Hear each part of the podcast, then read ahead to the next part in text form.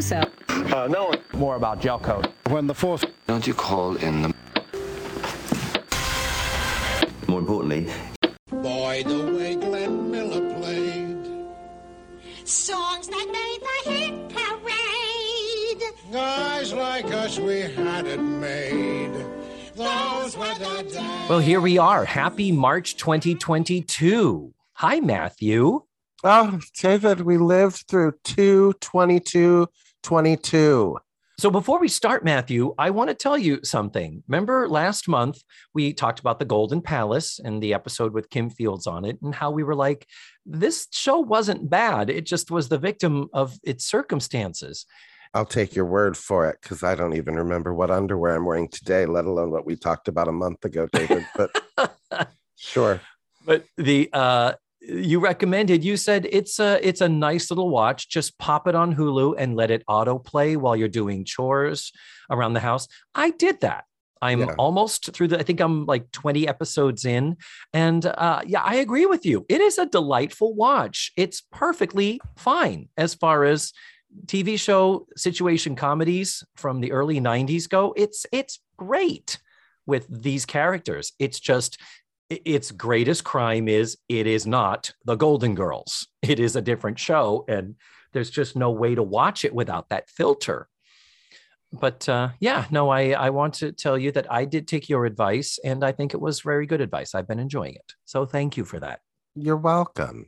hmm So I really have been wanting to do this episode for some time. Uh, let's just get into it, introduce it. All in the Family, season four, episode eight, called Where's Archie? Originally aired November 2nd, 1974. Because I remember as a kid seeing it in reruns and going, oh, that lady, that's Mrs. Garrett. But that's clearly before she was Mrs. Garrett because she's got brown hair and stuff. And uh, now the time came that I pitched this episode to you and realized it is a three parter, three parter. Oy. And it's all in the family, so it's good. But uh, I mean, Mhm. the la- that third episode, I have to admit, I I fast forwarded a lot because I was like, they they told us what happened right at the beginning. There was no need to watch the rest of it. Like I thought they would at least like have Archie come in at the end and explain where he had been or something. But no, she just spills the beans right at the beginning of the episode and goes, "Everything's good." Now we just sit here and wait for Archie to come home. Okay. Yeah. I think it's interesting that part one is called Where's Archie? Part two is called Archie is Missing. And part three, which one would expect would be called Archie's Back or Archie Comes Home. Nope, it's called The Longest Kiss. It- it- and, and you quickly realize as you're watching it, like you said, they tip their hand at the beginning. We already know he's okay that it's he, Edith has heard from him and he's no longer missing and he's going to be home soon. And the rest of the episode is just them spinning their wheels, waiting for the moment that Archie comes in at the end. Yeah. And I and I have to wonder like was it just the fact that they wrote that script the day before because they didn't know that Arch if Archie was coming back so they were like we just have to fill 23 minutes of of time because they I mean I, I I was fast forwarding I just couldn't I couldn't watch Yeah. it What's weird to me is I don't fully understand in the world of the the week in which a sitcom is produced. We talked about this when Bea Arthur was start, starting to lighten up her load as Dorothy on The Golden Girls, how she would just leave in the morning and come back at night, kind of a thing.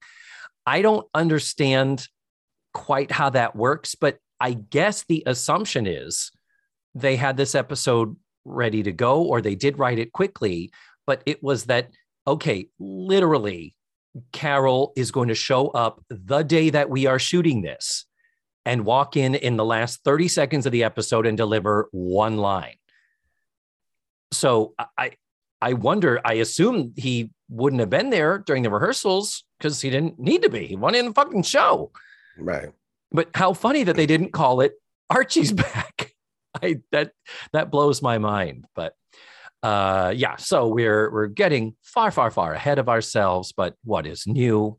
I hardly have any notes, David. So I mean, Okay, well, I have copious notes, oh, and we're going to be here three hours. I hope it's. I hope we decide to go line by line through the episode because I'm anxious to hear your Rob Reiner and your Sally Struthers.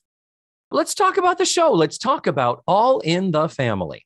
We are joining it well in progress, season four. And uh, the series was created by the wonderful Norman Lear. Uh, the executive producers that are frequently credited in most of the episodes are Don Nicholl, Michael Ross, and Bernie West. And you do see at the end of some uh, a Nicholl Ross West production. And that also uh, is something you see on episodes of Three's Company.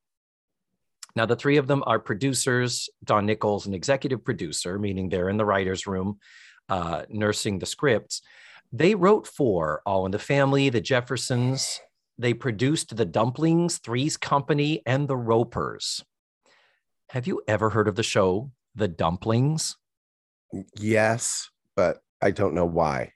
Huh, interesting. It was on from 1975 to 76, only 11 episodes, and it was James Coco and Geraldine Brooks. And uh, I think it was about an overweight couple. I think it was based on a, a book or even a graphic novel or something. So, uh, yeah, it didn't last, which is weird because all their other shows had some degree of uh, success and being pretty high profile, but that's one that just got lost to television history. So let's continue with the nuts and bolts here. Uh, this show was written by Barry Harman and Harvey Brosten. And uh, Harvey Brosten only has three credits on his IMDb page three episodes of All in the Family, one episode of The Jeffersons, and live in front of a studio audience because it happened to be one of his scripts that they reenacted when they did The Jeffersons recently for the Jimmy Kimmel Norman Lear uh, live series. So Ah. that's it. Now he's been nominated for a Tony Award because he was a producer of the musical Romance Romance, which was a 1978 musical starring uh, uh, then unknown Scott Bakula. And uh, he also did win an Emmy for one of his All in the Family scripts. It was called Cousin Liz, and it's where Edith and Archie go to the funeral of Edith's cousin. Edith's cousin's roommate, I'm making air quotes, is there. And we learn through the course of the episode, it wasn't her roommate, it was her lesbian lover. And so it's Archie and Edith dealing with that situation. Um, won an Emmy, Mr. Brosten, for writing that script. So bravo. And uh, IMDb says that later in his career, he worked as a substitute teacher somewhere in Florida. And I did another Google search, and I found that as recently as 2016, he is a member of the school board of Broward County. And Broward County is not far from Orange County. I think that's where Cocoa Beach is. Is that where? Is that Brevard County or Broward County? Broward County might be Fort Lauderdale. Oh, yeah, you're right. Now, the other writer of this episode, Barry Harman, previous to this, he wrote 27 episodes of The Carol Burnett Show from 73 to 74. After this, he would go on to write for The Great Space Coaster, Salty's Lighthouse, Blues Clues, Clifford the Big Red Dog, Cyberchase, and Wonder Pets. Do you see a theme forming here, Matthew? No. It's all children's shows. Oh, okay. Yep. mhm. Yeah. Mhm. And he's also a composer and he composed songs for My Little Pony and Allegra's Window. I have heard of most of these, some I have not, but I'm assuming if anyone younger than us is listening to this, that they're they're gonna get some of these references. Yeah. And the episode was directed by uh, H. Wesley Kenney, and I forgot to look him up. Matthew, He did you- directed a couple episodes of Filthy Rich. He directed an episode of Flo. He directed 24 episodes of All in the Family. Wow, cool. Well, thank you for looking that up for me. Uh, so that's it, nuts and bolts, as far as the the staff, the production team. But uh, of course, the big question is, where's Archie? And Archie is missing, and the longest kiss. These are three episodes of All in the Family that do not have Archie Bunker in them. So the big question is why? And it doesn't take much digging on the internet to find out that Carroll O'Connor was in a quote unquote contract dispute. And uh, it said something about being owed back money. I don't know what that was all about, but uh, literally, they were thinking of killing off Archie Bunker from All in the Family rather than give him what he wanted or at least to use it as a, a, leverage thing of you don't think we'll you don't think we'll fire you from the show? Guess what? We'll fire you from the fucking show even though you are the show. But they did end up settling it somehow.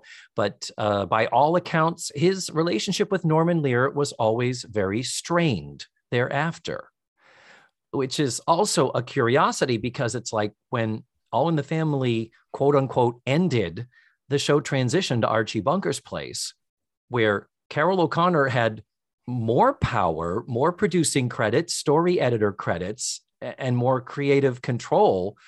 It's weird. You would think if it was a strained relationship, it would be like, nope, all in the family's ending and bye bye. Not we're not working together anymore. But I, I don't know. Again, it's TV and it's weird. Lastly, I will say that Bill Macy, when he was on Gilbert Gottfried's podcast, referred to Norman Lear as a son of a bitch.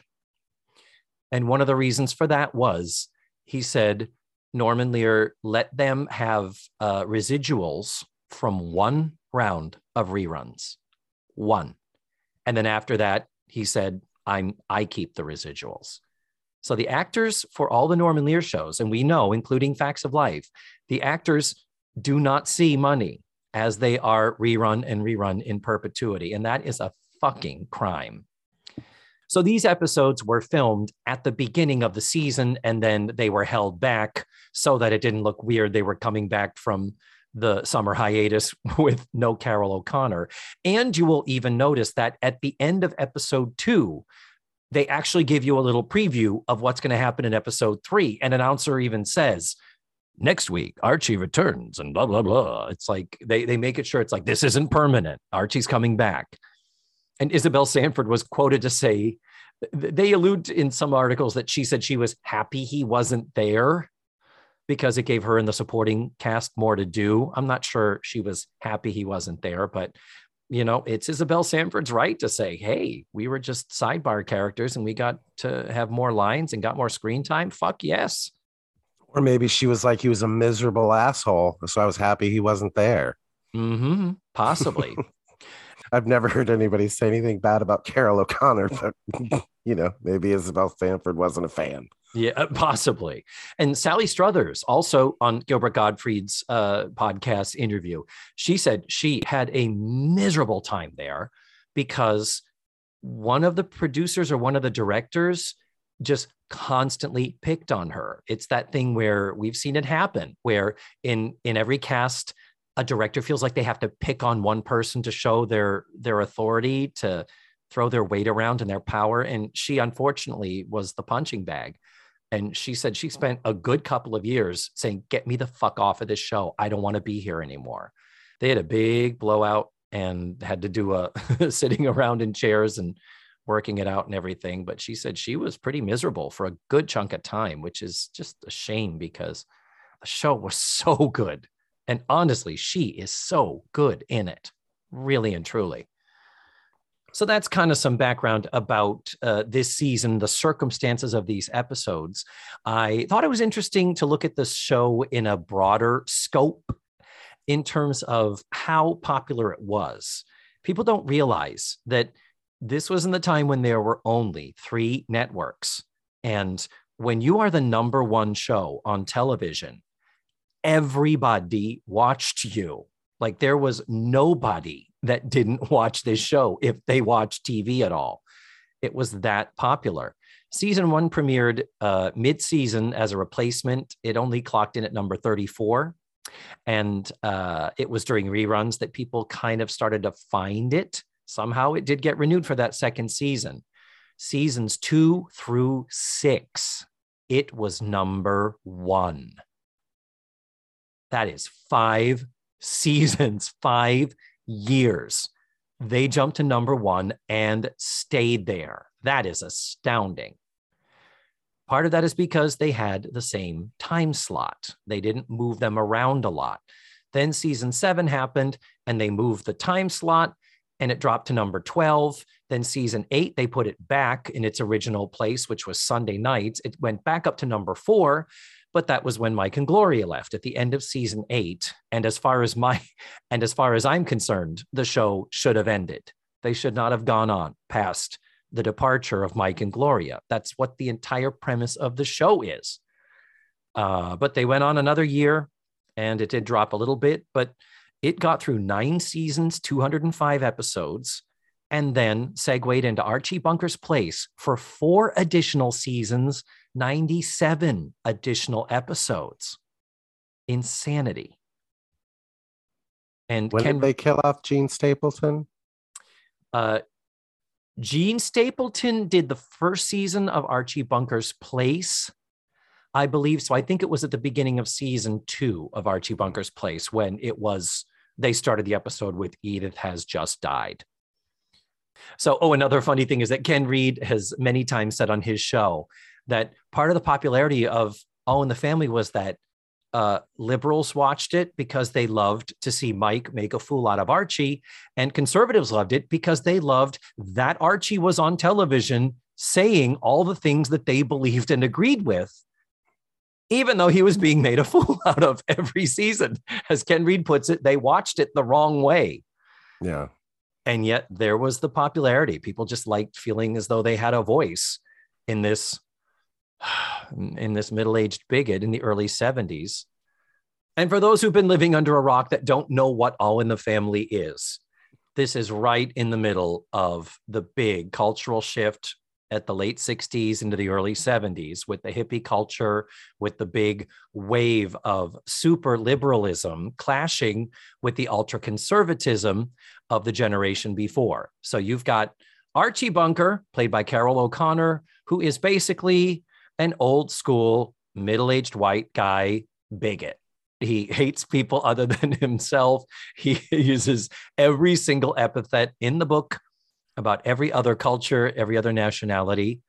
His wife, Jean Stapleton, playing the part of Edith Bunker, she is his dim witted, long suffering wife.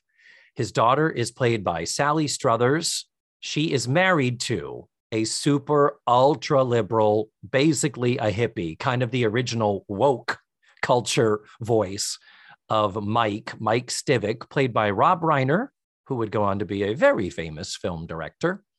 And so Mike and Archie would constantly come into battle. They would be butting heads over whatever the issue of the week was.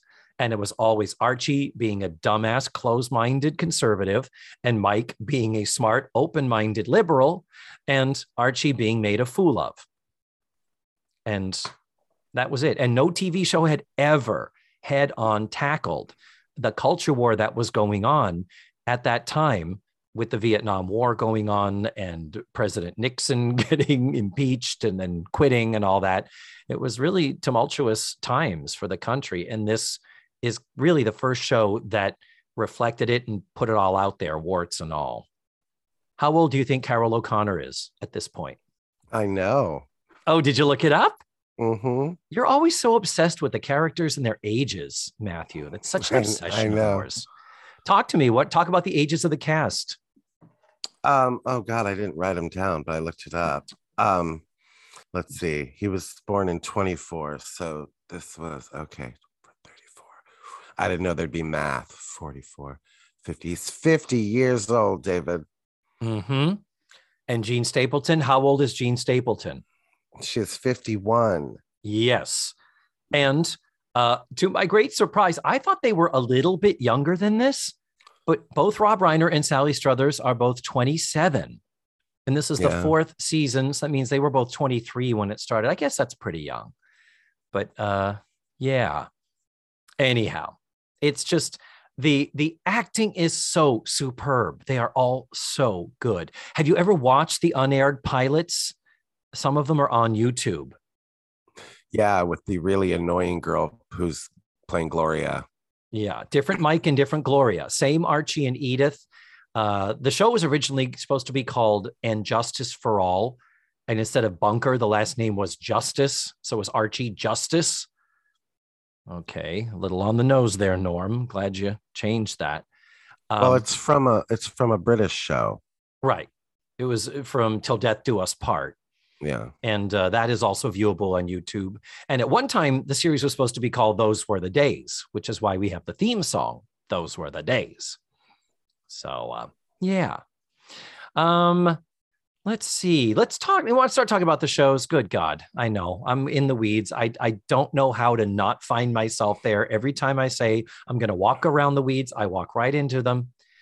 Want to talk about part one? Where's Archie? I love the sound of an old TV series.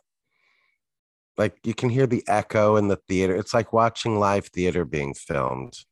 Yes. And the performances are a little bit bigger, a little bit louder. You hear the echo, you hear the voice bounce back off the back Yeah. wall kind of a thing. Yeah. No, I hear you totally. I I love it too. And you could label this as being a little melodramatic. Like when we go to commercial and Gloria says, "Don't you understand, Michael? Daddy's missing." And then the pause while we hear the applause and then the fade out. It's little melodramatic and yet they are all such good actors they really sell it and i don't mind i fucking love it this is such a good show Jean Stapleton is next level. Um, Rob Reiner is a puke. you don't Um, like rob reiner I don't say I don't like Rob Reiner. I like everything about Rob Reiner, but just I remember like just eh, he's like Chevy Chase to me. I don't see the attractiveness of him. So I and I don't see like he's just a puke. Like he's got that weak chin.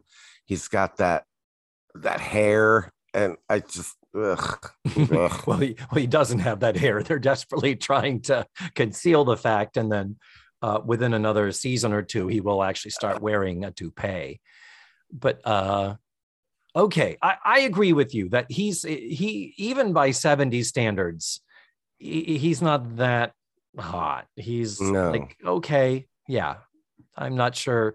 And again i don't think they were going so much for fuckability factor. In fact the the, the guy who played in the unaired pilots that was a little bit more on the handsome classically handsome side but oh you you don't appreciate how good he and sally are until you see other people trying to speak the same lines and you're like this just ooh it's really upsetting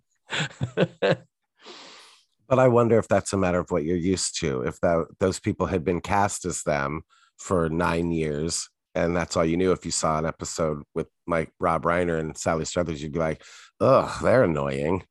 Yeah. I mean, maybe. Who's to say? Who is to say? I don't know. So the opening theme, the very famous Boy, the way Glenn Miller played. That song was written by Strouse and Adams, the composing team who wrote Bye Bye Birdie, Golden Boy, and Applause. It's a contemporary song written for this show. It's not a song from the 40s or the 50s that Well, no, because they talk about their LaSalle and everything. I guess when I was a kid, I was always like, well, they're clearly singing an old song. They they're singing a, you know, what it did Al Jolson sing this or something? And yeah. No, it's like that wonderful song "Dearie" with Ethel Merman and Ray Bolger that where they're singing in the 40s about how great things were. The waltz of a Sousa band. My wasn't the music grand. Talking about the teens, for God's sake. hmm Ugh. Yeah. Yeah. No, you're right. It's two old people reminiscing. Of course, it was written in the 70s or I guess. 69. What You're right. I don't know where my head is. Anyhow, um, so we start the episode with Edith setting up for her first Tupperware party. And while this is going on and Edith is distracted, Gloria is really obsessed with waiting for the phone to ring, saying she's been expecting a call. So what we learn quickly is that Gloria is worried because earlier that day she got a phone call from one of Archie's colleagues uh, over at the lodge. We know Archie's a member of a lodge. That was a very popular thing back in those days. I don't know if it was the Elks or the or the um The American Legion Post. exactly. But anyhow, he called telling Gloria that the convention, uh, which Archie was supposed to be attending that weekend, he never got on the bus. They all showed up to get on a bus to ride up to Buffalo to go to a hotel for this convention. And he's like, Archie never showed. And Gloria's like, that's weird. That's not like daddy. So throughout the episode, she's waiting for the phone to ring, hoping that she'll get another phone call saying, oh, he turned up. And uh, Michael is surprisingly unsympathetic and unempathetic. He's really uh, not being very helpful to uh, calming down her fears, other than you know being like, ah, come on, you're being ridiculous. He's going to show up. He must have taken a plane. He did something else. That whole scene shows how, for as liberal, bleeding heart liberal as he was supposed to be, as woke as he was supposed to be, by those standards, watching it now as he's explaining to her, you're looking at this like a woman not Mhm. looking at this like a man. It's like. Yeah. oh, kick him in the nuts, Gloria, for God's sake. Well, and he is Uh. called out at other times too for being a chauvinist. There are other episodes where they address that. And uh, that's the brilliance of the show that for his wokeness, Michael does have to confront the fact that he still has residual uh, uh, prejudices of his own that he's got to also address and, and confront. Um, I, I am going to read a little bit out of the script. I'm sorry. I have to do it the scene you just mentioned. I copied it and pasted it from the the subtitles uh, transcript site because I love the way this is written. She says, "I'm afraid. What if he got mugged? Mugged, mugged." And he says, "You're talking just like a woman. All emotion, no logic." And she says, "What kind of male chauvinist remark is that?" And he says, "There's nothing chauvinistic about it." And he says, Your father is not on a bus. And then she says, Well, then what's the logical explanation? He says, He missed the bus. See, I'm the man. I go straight to the point. You, as a woman, go bananas. And she says, Well, why don't you, a man, go to hell? And he responds with, See that? All emotion. And she says, Yeah, but it's straight to the point. I'm like, Ooh, zing. You go, Gloria. I love it. Something that annoyed me, Matthew, about this episode Mm. Fuck that doorbell. The doorbell is just a long, sustained buzzer type of ring. And to me, it didn't sound any different than the phone. Yeah, I noticed that. And I was like, that's a horrible trick to play on us while we're waiting for a phone call to have the exact same sound be the doorbell. Well, that's it. And at one point, she and Michael are in it, and the doorbell rings, and she is just sits there. She doesn't do anything. And I'm like, what? Wait, why isn't she like, oh, fuck, is it him? Why isn't she jumping and spazzing out? And then you realize, oh, that's the doorbell and not the, okay. Very weird. Now that could be accurate. Some, I'm sure the the writers have some familiarity with these these duplexes in Queens in which the Bunker family is supposed to live. Maybe that is authentically what a doorbell sounds like uh, in in the boroughs as they call them. But I still would have been okay if it had some sort of a different pitch or a, make it a mm. fucking ding dong. It's a TV show for all the liberties that you take. Come on. Anyway, so Edith is really nervous about preparing for this Tupperware party. She's practicing her arm gestures in her speech to welcome everybody. And then to give you a sense of how old the writers are of these shows, Mike and Gloria are supposed to be going to a Marx Brothers convention, uh, like a like a film uh, festival, as it were. So at one point, Mike comes down dressed as Groucho Marx, singing "Hooray for Captain Spaulding," and Gloria comes down dressed as Harpo with the curly wig and the trench coat and the big horn honking away and all that stuff. And they do very funny impressions of it. The costumes are perfectly homemade. Mike literally has electrical tape as his mustache and eyebrows. And uh, Mike is like, let's go to the festival. Let's go to the festival. And Gloria's like, I don't want to go until I've heard from daddy that he's okay. And so that's their push and pull. But then right before they go to commercial, the phone rings again. He's still not there. He wasn't on that first bus. They thought maybe he missed it and just hopped on the next bus. So he'd arrive a few hours later. No. So right before we go to commercial, it's Michael. Don't you understand? Daddy is missing. But Mm, the Your fun Sally Struthers is dead on. she is this i was thinking this is not a very funny performance for her at all. This is this whole show this is a dramatic performance where she is having to play and keep interesting playing the same one note of i'm worried i'm worried i'm worried. And she fucking crushes it. She is so good. Hey do you want to tell our sally struthers stories okay. Well, when we saw her in Hello Dolly, like Now, where is it that you went and saw her? And how did In- you get to actually make her acquaintance? Through whom? through Dan LeBono, Dan, our wonderful friend Dan Labono. Yeah. we went to see her in um, Daytona Beach, Mhm, and there's an eating scene in Dolly mhm. that that happens where it's like just Dolly devouring food for five minutes. And that's why it takes a good comedic actress to pull that off because you've literally got like five minutes because it's a scene change. And Carol Channing did it masterfully, and Sally Struthers did it, and there was just no button on the end of it. Like Carol Channing's button was she was trying to chew and trying to talk, and then she would stop, and then she would talk, and then try to talk, and then still continue to chew. and in Mhm. comic, uh, the rules of three, she would um, finally make a big swallow and go, "Your Honor!" at the end of it. And so it was like this great button on it. Um, I told her, I said at dinner afterwards, I said, honey, I would be remiss if I didn't give you this note. and she's like, oh, please. And I said, why are people at the theater to see Hello Dolly? And she started in with this, oh, it's a great show, and you know, blah blah blah, and start like doing the like the the press pitch for why Mhm. people should come and do Hello, see Hello Dolly. And I said, no, honey, they're there to see Sally Struthers. And she was like, oh, you're sweet. And I said, no, they're there to see Gloria. These are old people that you are their Gloria. And I said, you have to end that eating scene with taking a drink and putting it down on the table and just going, boy, the way Glenn Miller played. And the place will go nuts.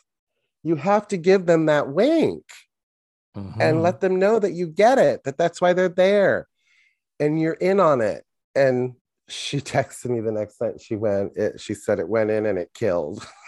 Yeah, there it is. But how nice is she that she didn't look at you and say, Oh, really? You have a fucking note for me? yeah. Yeah. Who the hell am I? Yeah. I did meet her briefly. I was seeing uh, our friend, the wonderful Zach Nadolski, when he was playing Beast in Beauty and the Beast. And Sally Struthers was Belle But no, at the Maltz Jupiter Theater in Jupiter, Florida. with Ruth Buzzi as Belle. Yeah. Okay, we'll go with that. Yes.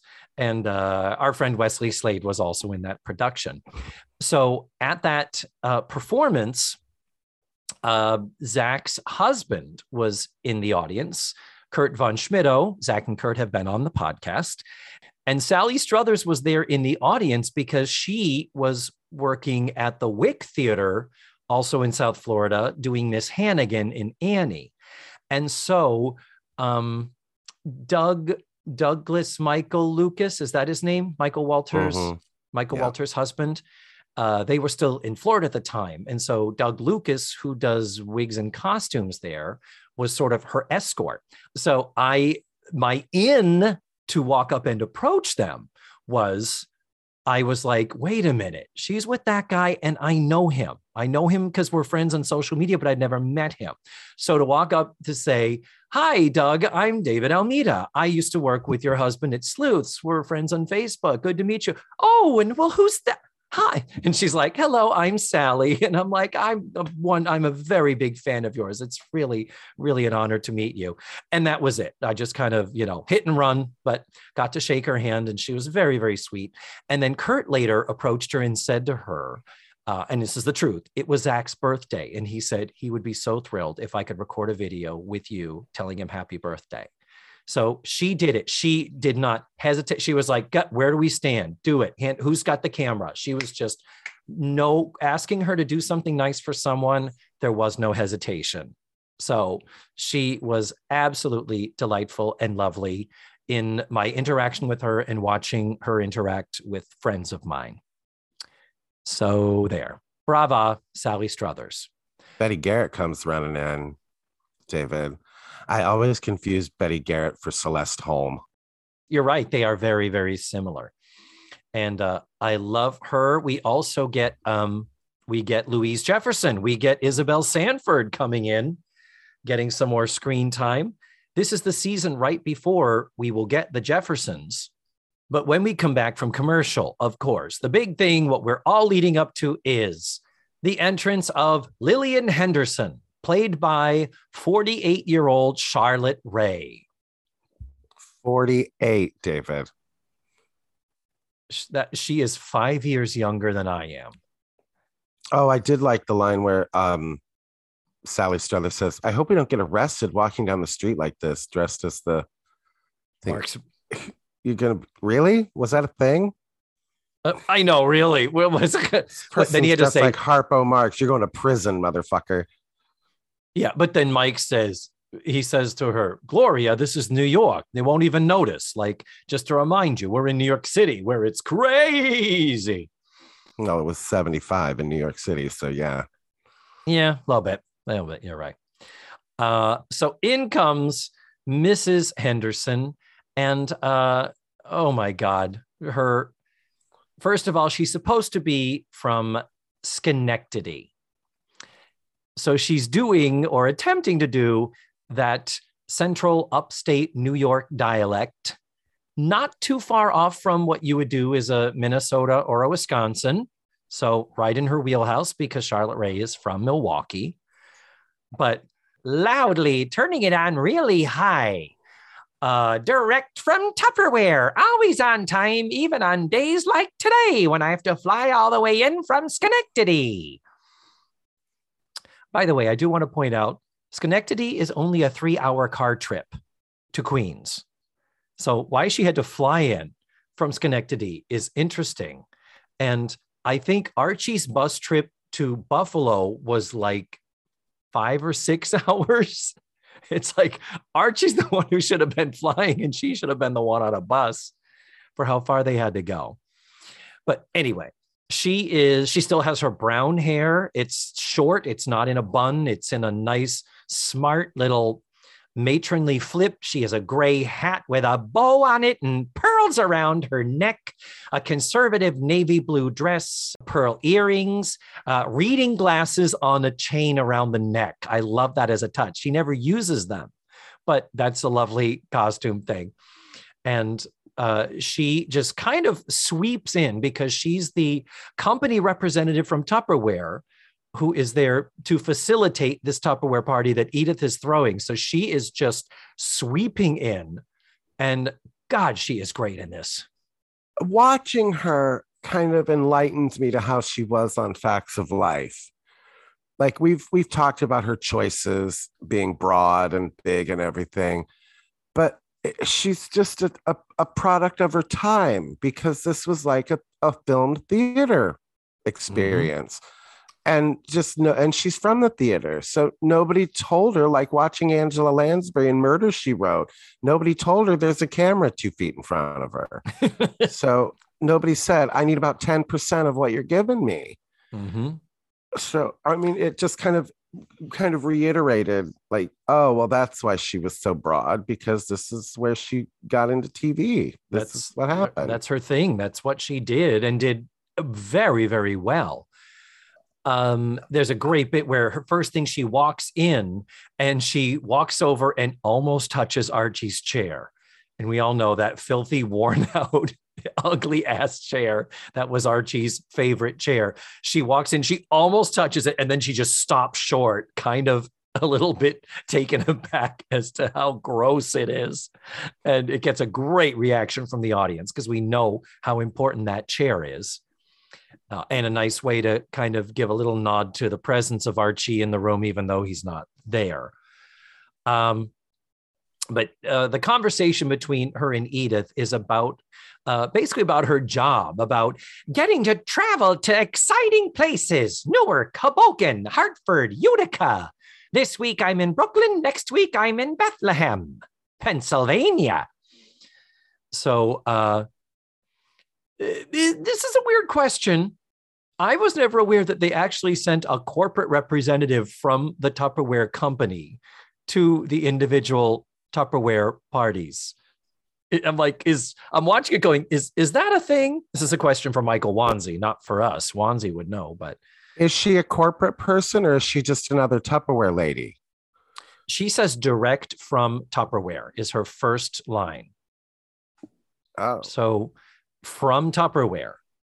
Uh, uh so I would have reason to assume that she's a, a corporate representative Tupperware party facilitator lady, which is why she travels so much. I, I don't know. It's not really either. explained, but whatever. I honestly, I don't care.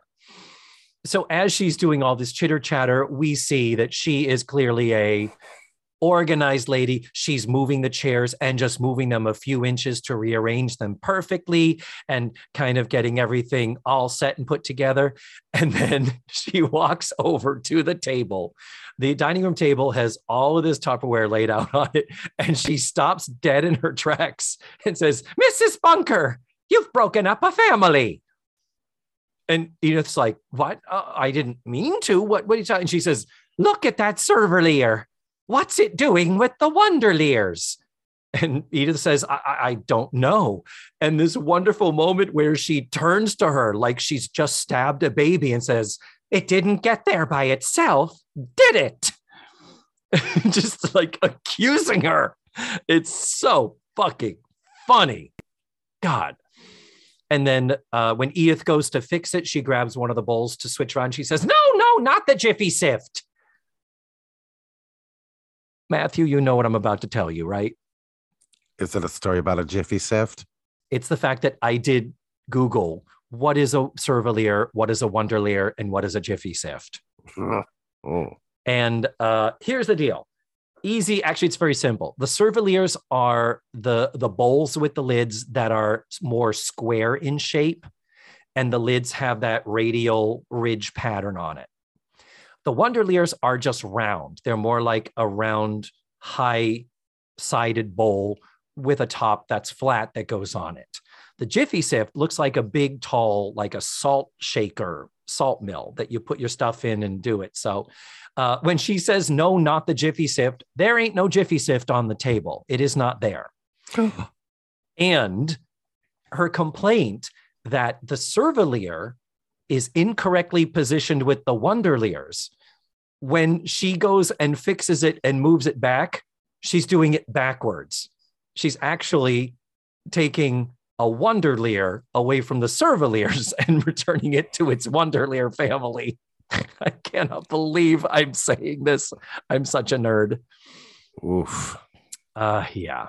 But anyway, just that's that's the thing that okay, writers, writers did their fucking homework. The director and the actress did not. So, anyway, um, but uh, you know who this role made me think of? Edie McClurg. Yeah. Isn't this a very Edie McClurg role? Like if it was done 20 years later? Yeah. Yeah, definitely. So, um, the the one thing to kind of button this whole introduction scene and all that before the party gets started is she says, Mrs. Bunker, there are three things a woman remembers her wedding night, the birth of her first child, and her first Tupperware party. And that is interrupted by Mike and Gloria coming back into the room from the cellar where they have taken the phone and taken it down there to be making some more phone calls to try and see if they can track down Archie. Remember when we couldn't take the phone more than six feet away from the plug where it was plugged in? Oh, yeah. my Oh, brother my. used to pull it around the wall and sit on the floor Oh, really? so he didn't have to sit in the kitchen and have Wow. conversations. I remember because you, again, as just the slight difference in our age. Do you remember when the plug-in? Slight difference in our age, David. Uh, I know that I am older than you, Matthew. Do you remember the four prong plugs before we went to the modular, you know, plastic wire phone jack? No. Okay, there you go. You're not that old. I am that old. And the first time I found at Radio Shack an extension cord for the telephone, the four prong thing that plugged into the wall, it wasn't, I could take the phone across the room. It was life changing because otherwise you literally had to just sit where the phone was. How did we do that? Now it's like I can't I can't be on the phone and not be doing something else. It's it's so weird the shift that's happened technologically speaking. But anyway, um, still no word about Archie. Mike and Gloria are still really, really worried. Mike still convinces Gloria to go to the film festival. And, and Charlotte Rae does say, Oh, this is wonderful. You've hired entertainment. Tupperware won't pay for that. And Edith's like, No, no, no, they're not entertainment. They're just leaving. So, uh, and the whole time, this is this is really unfolding like a play, isn't it? As far as Edith is so fixated on the party and the arrangements, she's in the dark, and she does periodically say, "Oh, I haven't heard from Archie yet. Isn't that strange? Oh well, I gotta go put the coffee on or something." Uh, So periodically, she's like, "Well, what were you doing down in the cellar, talking on the phone?" I don't do a very good Edith Bunker, and you know the whole thing of we know what Edith doesn't know, and uh, it's it's again the writing is so goddamn good and in the midst of this crisis it's funny the jokes come consistently and i oh hats off to these writers man they are so good um i think there was a blooper in this when they're sitting at the kitchen table and mike convinces gloria to go uh she's standing behind him when he slides his chair out I think he accidentally hit Yeah. her harpo horn, and Rob Reiner just went, "Oh, excuse me," and kept right on going. And they didn't stop tape; they just let it go. And I'm like, "You go, boy, just run with it, man." And uh, yeah, and that scene caps off with, "Come on, Gloria, what's the worst that could happen? He could come home." so then the party's in full swing. I count there are five extras who don't have any lines. They're just bodies, neighbors, friends at the party. But we've got the five extras plus Irene, Betty Garrett, Louise Jefferson, Isabel Sanford, uh, Lillian, Charlotte Rae, and a couple, Mr. and Mrs. Estrada, whom we are about to meet. So it's Edith and 10 people at the party, including Charlotte Rae. And it would not be all in the family if we didn't address some sort of culture clash. And oh man, this scene is just delicious, isn't it? Well, delicious is a word. What would you call it? Um, in 2022, I would call it cringy. Yeah. oh, oh, totally, totally. The thing I love about what's about to happen is this is kind of including the stuff that would have been happening if Archie had been around. The idea of the clueless white person addressing minorities. The nice thing is that Charlotte Rae is not coming from a place of malice. She's coming from a place of extreme ignorance. And uh, Mr. and Mrs. Estrada come in. And uh, first thing she says is what there's a man here, a man at a Tupperware party. I'm not sure that's thing. And Edith says, Oh, no, no, no. He's here on behalf of his wife. And she says, Why? Is she deaf? And he is like, No, Puerto Rican. He's going to translate for her. At which point she's like, Oh, okay. Well, if that'll get us a sale, we're good. And then Charlotte Rae says, I have just the thing for you. Our pie holder doubles as a tortilla holder. And Mr. Estrada says to her, Puerto Ricans don't eat tortillas. And actually, we don't even eat tortillas. And I was watching this and I thought, okay, what in the actual fuck? Come on, writers. Really? Really? What the fuck? Puerto Ricans don't eat tortillas. I Googled it. They don't. I am such an asshole. If I put a tortilla in front of a Puerto Rican person, they aren't going to eat it. Uh, it's not that they're not going to eat it. It's just that what we think of as Latin food in this country, most of it is based on Mexican cuisine. Mexican food, the tortilla is a staple as far as what you wrap your burritos, your tacos and stuff in that. It's that thing of, you know, again, being just a being a stupid, clueless American white guy. I'm like, what? Don't Puerto Rican and Mexican people eat the same food, right? Of course, it's all the same. No, no. Well, no, Dead I wrong. didn't think that. I just thought that, you know, it was kind of a broad statement to say Puerto Ricans don't eat tortillas. Yeah, I think that that was just shorthand for that's not really a food that comes from our country. Thank you for thinking so, but no. Yeah, I'm not saying a Puerto Rican has never gone to Taco Bell, but you know. so anyhow, so that was what I learned. All in the family is out to educate, and that's what I learned in this episode. And uh, as he translates to the wife, she thinks that we would be eating tortillas. They both laugh as they walk away, and Charlotte rages so beautifully, like laughing along, like I don't know what they said, but they're laughing, so I'm laughing. It's really, really quite funny. And uh, just when we think the cringy might be over, oh no, it gets cringier. Lillian goes over to Louise Jefferson. Irene is on hand watching. Betty Garrett is fucking awesome. She is just the perfect level of participating, reacting, but not pulling focus, but not saying, why the fuck is Irene even standing there? Like she she makes it all work. God, she is so good. So she says, Oh, Mrs. Jefferson, I am so delighted to see you here. And Louise says, Oh, do, do we know each other? And she says, No, but we have overcome, haven't we? And winks at her. And it's like, Oh, what is happening? And Louise, beautifully deadpan, We have? And she says, Yes, just last week I hosted an all black Tupperware party. And Louise says, Well, it couldn't have been all black. And she says, Oh, it was, it was. Didn't you say you were there? Oh, and then she goes on to say, It was a wonderful party. And she says, I took in $300 that night, even though I was the only honky there.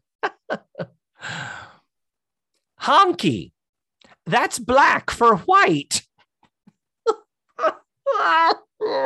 stop. Stop talking. Stop talking. Oh my God. And again, Isabel Sanford just playing it so straight. Is that right? Sometimes I wish I were white so I could get used to all of those black expressions too. Careful, they're going to take this down off of Apple Podcasts because they're going to think we use the the actual audio from the show. It was like if I closed my eyes. It was like having that scene played for me. It's I'm saying you're nailing your Isabel Sanford. Yeah, that's that's a good one. George, I can't get my. By the way, if you watch any of the Carol Burnett, what are called the Lost episodes, the early seasons, seasons one through five, that were not available in reruns until only a couple years ago. Anytime they need an African American actress, it's always Isabel Sanford. And it's like, oh my God, there she is before she was Louise. So that's kind He's of wonderful. pushing 60 in this episode. Fuck yeah. Oh, yes.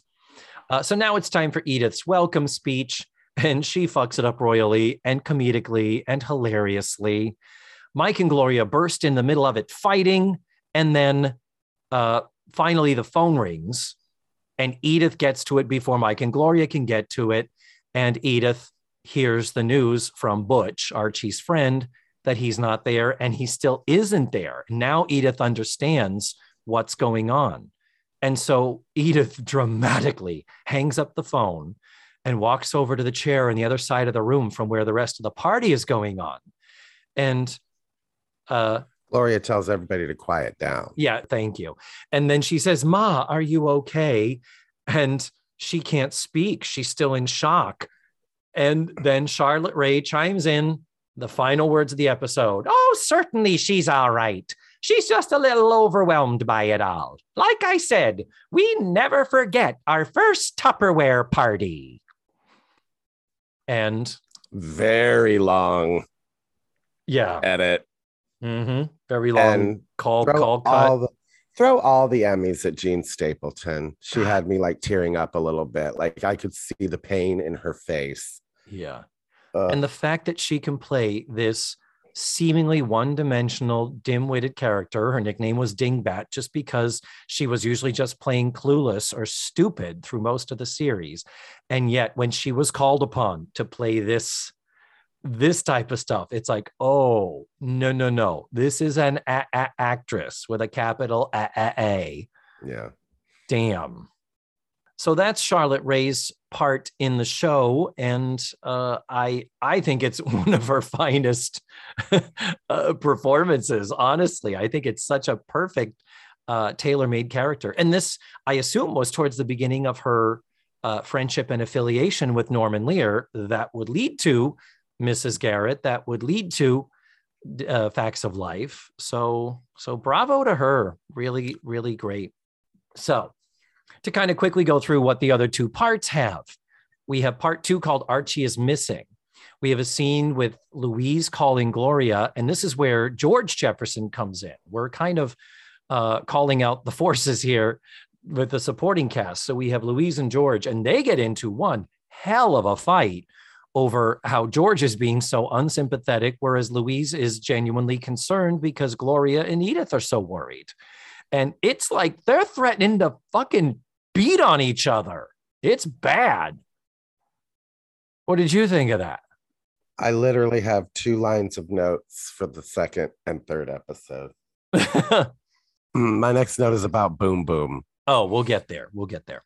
Um, it made me think of how there were times that Walter and Maude on Maude would go into the kitchen and you just hear shit being thrown and, and stuff. Like it's apparently domestic violence was much more popular back then, much more acceptable and clearly hilariously funny. But Edith and Mike go to the police station to file a missing persons report, but Archie's not been gone for 24 hours. Uh, then back at the house, uh, Stretch Cunningham shows up. Stretch Cunningham is a character that Archie has talked about in the past that also works at the cab company where Archie has been working. And uh, Stretch Cunningham, this is the first time we're meeting him. He's introducing himself to them. It's James Cromwell. Did you recognize him? Well, he's basically playing Ed Norton for God's sake. I know. I mean, yes, he really is. He's doing. Jesus, I half expected him to walk in and ask where Ralphie Boy was. Yeah, it's true. James Cromwell, who, by the way, is six foot seven. So he, when they call him Stretch Cunningham as the character, when they were like, let's actually cast an actor and bring Stretch Cunningham into the show, it's like, okay, we need a super tall Irish guy. Oh, done. Look no further. But Stretch was always the funny man, the jokester, and he really lives up to it here as far as he comes in and he's got a one liner and a zinger for every single thing that he says, and they're never quite that funny and never quite as funny as he thinks they are as he laughs at them. But you get why down at the cab company, he is the fucking rock star as far as him making the other guys laugh. Like I thought they they wrote it just right. And yeah, he's he's just to talk and play like this, going, hey, yeah. Um, so Mike and Gloria have found a picture of Archie with some woman at the company picnic in 1973. And Stretch verifies that this woman is a woman named Mildred, but everyone at the place calls her Boom Boom. And it's because she's got big boobs. So, Mike is looking at the picture saying that she that he thinks she's 35. no, I didn't catch that. Mike said 30. He, Yeah, he- 35. This woman is a solid 50 when she walks in that door. oh, I was going to say 60 easily. I looked it up. She's 50 No. the year they filmed this. Yeah. Woo! It's a rough 50, guys. Different time when women didn't have work done. Women aged But gracefully. You'll recognize her. Did you recognize her, David? Uh, I recognized her from this. I knew her. I had seen her on the show because they've they've used her a couple of times. Uh, You've seen Peggy. You've seen Sordid Lives, haven't you? The movie. yeah. She was Peggy, Oh, for Christ's sake! the old, old, old woman that dies having an affair with that man. Wow, God, I haven't seen that in so long. But now that you say that, I do remember. Yeah, but it comes into question that maybe uh, Playing the sex pot until the end. Yeah, you go, girl. Yeah. But what the episode writing wise does beautifully, and again, it is it is really playing like a play. It sets up at the police station that uh, if it's just a middle aged white guy who's just skipped town, uh, you know, we get a lot of calls about that. Usually, it's guys running off, like running off with their mistress or something, and they're like, "Oh, well, don't be ridiculous." Then they find this photograph, and then Stretch comes in and they ask him to identify her. And he says, Well, I'll go down to work and I'll ask her if she knows anything about where Archie might be. Stretch comes back later and says, uh, She's not at work. She called in sick. But when I called her house, she didn't answer the phone. So now I'm trying to call her mother and she's not answering. And then even Gloria takes out the phone book and tries to call her herself. So then Boom Boom finally comes to the house, but she verifies that no, she and Archie are not having an affair. In fact, she kind of hates Archie, and he's the one that dubbed her Boom Boom. And uh, yeah, so the very last word I think she says is she says to Edith, You're married to Archie, you have my sympathy, or something like that. Eh, So with Bo- Boom Boom's departure, that leaves Edith and Gloria and Mike once again with, so he's not with Boom Boom then. Where is he? Long, pensive clap and fade. Another dramatical ending because Carroll O'Connor still ain't anywhere to be found. Yeah. But this time, as I said earlier, the episode ends with a little preview of next week and an announcer saying, Next week, when Archie comes home, everyone is getting ready to celebrate. And then part three, called The Longest Kiss, like I said, not called Archie's Back. Edith is running around singing to herself, setting the table at the top of the show. Mike and Gloria come in. Oh, just got back from the police station, still no word. And oh, we're uh, still sorry, there's no thing. And Edith is like, No, it's okay. I heard from Archie. He's back. He's going to be home tonight. And then we hear the whole saga of how uh, he got on the bus. They offered them drinks. He sat next to a Mormon who doesn't drink. So we had the Mormon's drinks. And then he got div- diverted to a, a podiatrist convention. And then they were driving drunk and they got arrested. We hear the whole saga of what happened to Archie through Edith, repeating it to us.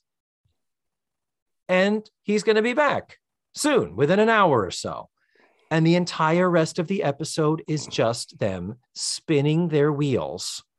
I want to know what it was like for that poor studio audience that got tickets to the number one show on television for two weeks and Archie wasn't in the episode. Fuck off. Not even there at the beginning to sing the theme song, which we know they would they would wheel out a piano and sing it live for Yeah. every audience at the top of the taping. So not even that. It's like, yeah, yeah. Mm. And I did read that they did have a script to kill off Archie, um, if, if it got to that, but it was later rewritten for the episode of Good Times when, um, They killed off James. yeah, when they killed off James. John Amos, yeah. So uh yeah. So the the wheel spinning consists of Mike and Gloria fighting and fighting and disagreeing and calling each other a liar and ugh, they do a great job with it. They do what they can. You still believe they love each other. At least the actors are good enough to play that.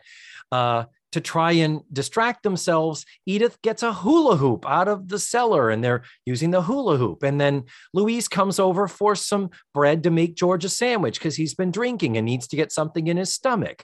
And then Irene shows up. And then George shows up a little drunk, but Irene has brought wine because she had already spoken to Edith and knew that Archie was coming home.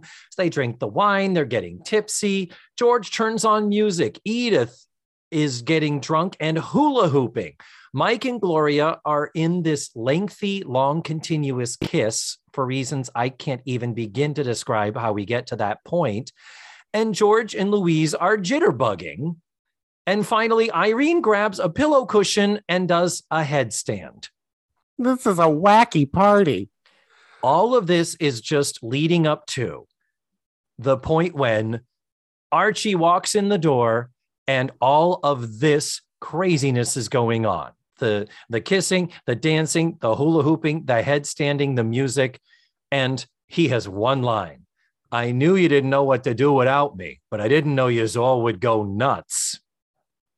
At which point they all stop. Archie's back, and they all clump around him and hug him. End of episode. Mm. And it's like, oh my God, this episode, they literally said, okay, how do we make a visual, wacky, crazy something happen for Archie to walk in on? And then how do we reverse engineer that through the rest of the episode? And that's it. That's all. And it's, it's, yeah, it's unfortunately a bit of a letdown. And um, yeah, mostly because uh, like you had said, the telling of the whole story of what happened to Archie, you you couldn't have saved it for another week where we had Carroll O'Connor the whole time and he could have told us what happened. Or that be, or what did happen, Archie? Like when he finally walks into the room. Yeah. I Like he's, I've, I, Archie's fine. He said he'll tell me the whole thing when he gets here and or something at the beginning of the episode but no she has to tell the whole story yeah. I mean, it would have had to been put off to the next week. They couldn't clearly they didn't have them again this week, other than to have them show up on taping day. But maybe we didn't need to drag this out any longer than it was, but ah, very weird. So strange what writers have to do to write around the circumstances behind the camera yeah and figure out what's going on. When you fire Valerie Harper from the show called Valerie, and she'll be okay with us using her name on the show she's not in don't worry Yeah, exactly. Valerie's family. It's like what? and uh, the other thing I'm trying to think of is um, is it Miss? Was it Miss O'Brien? Who was the really really bitchy servant in the first or first season of Downton Abbey? Might have been the 1st i've two. never watched an episode of downton abbey Well, anyhow, there was one main antagonist who was always stirring shit up and being a total see you next cunt. And it was Miss O'Brien, I believe was the character's name. And the actress left the show in between seasons on the hiatus. So literally, the season that followed started with a suitcase being packed, a coat being grabbed, and the silhouette of a woman with a similar hairdo walking down the stairs out the door and off the property. And then the next morning is what? Miss O'Brien just quit and left and didn't leave any word. Well, she did leave this note. And now let's read what the note says. And um, yeah. And of course, Laverne and Shirley, how they royally fucked up the departure of Shirley. How awful, awful it was the way they handled that. Having Shirley leave a show called Laverne and Shirley. Mm. So, Matthew, we're kind of at the end of this uh, little saga here. We do need to give it our Talkaholic Chips rating uh, system. And uh, I'm to let you go first this time. How many Talkaholic chips out of five? well all in the family is always going to get five Mm-hmm.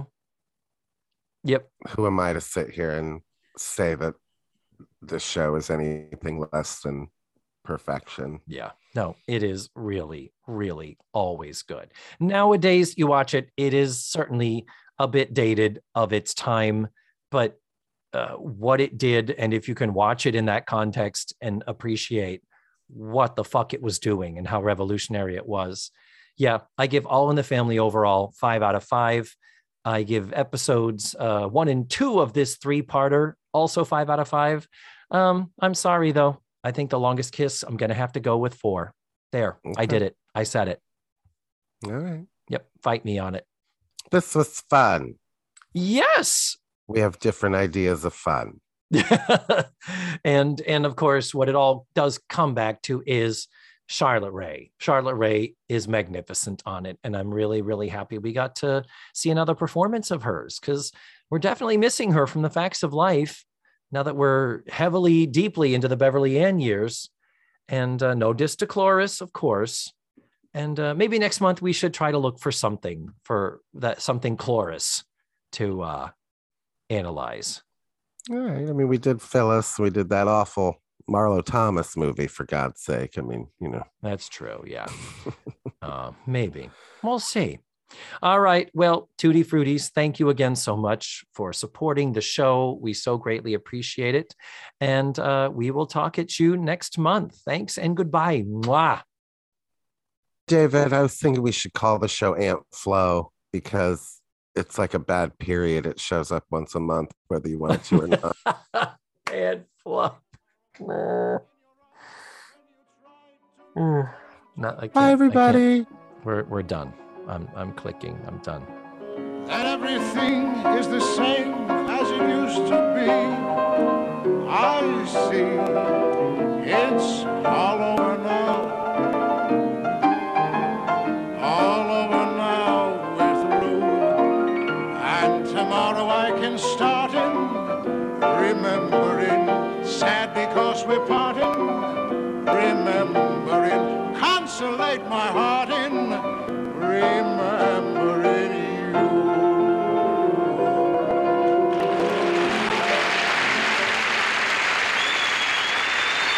Also, uh, more about gel coat. When the fourth Don't you call in the